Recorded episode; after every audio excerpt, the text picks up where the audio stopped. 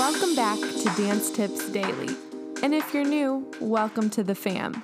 I'm your host, Danny Albertina, and this is the podcast where I read to you, with the author's permission, of course, short and sweet dance excerpts on topics such as choreography, performance, mental health, physical health, nutrition, education, and more.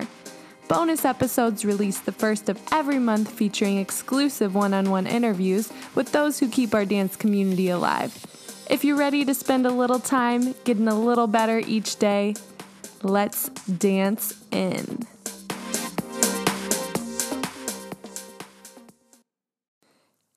It is Tuesday, September 1st, 2020. We survived August, y'all. Give yourselves a pat on the back.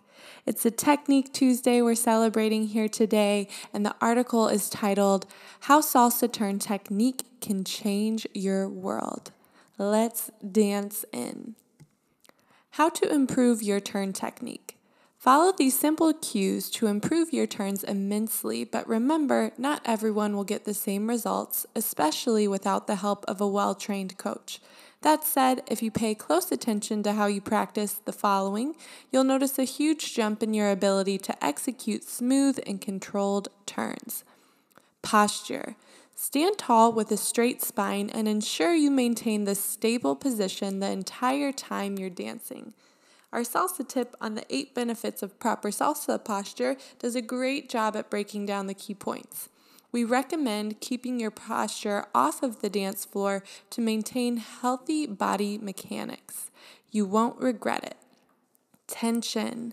To maintain your balance and straight line while turning, you need to create some tension throughout your entire lower body and core from your ankles through your thighs and butt muscles, all the way into your stomach and back.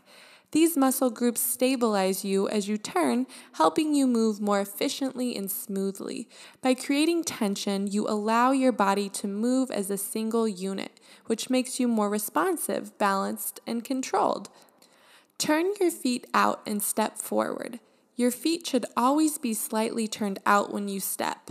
Never turn your feet in and pigeon toe. When you turn or pivot, you also always step forward, even when you think you should step backward.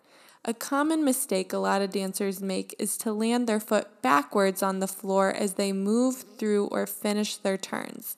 To correct this, always point your toes and the instep of your foot are facing forward in the direction you're going. Shift your weight onto the foot you're stepping on. This may seem obvious, dude, I know how to walk.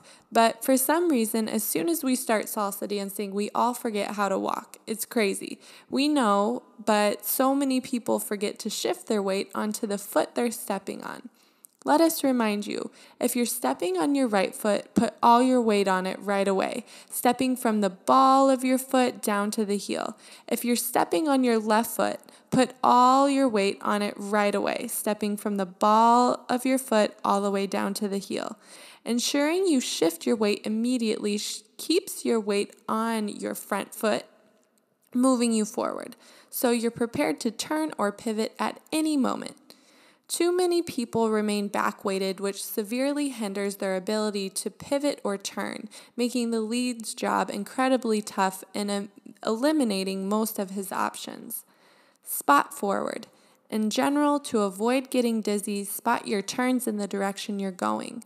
Only spot your partner if he's changing directions, spinning you on the spot, or giving you an intense dosage of multiple traveling turns.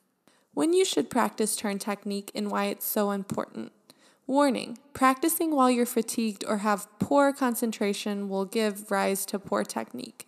Since practice makes perfect, the best time to focus on turn technique drills, or any technique for that matter, is when you're fresh.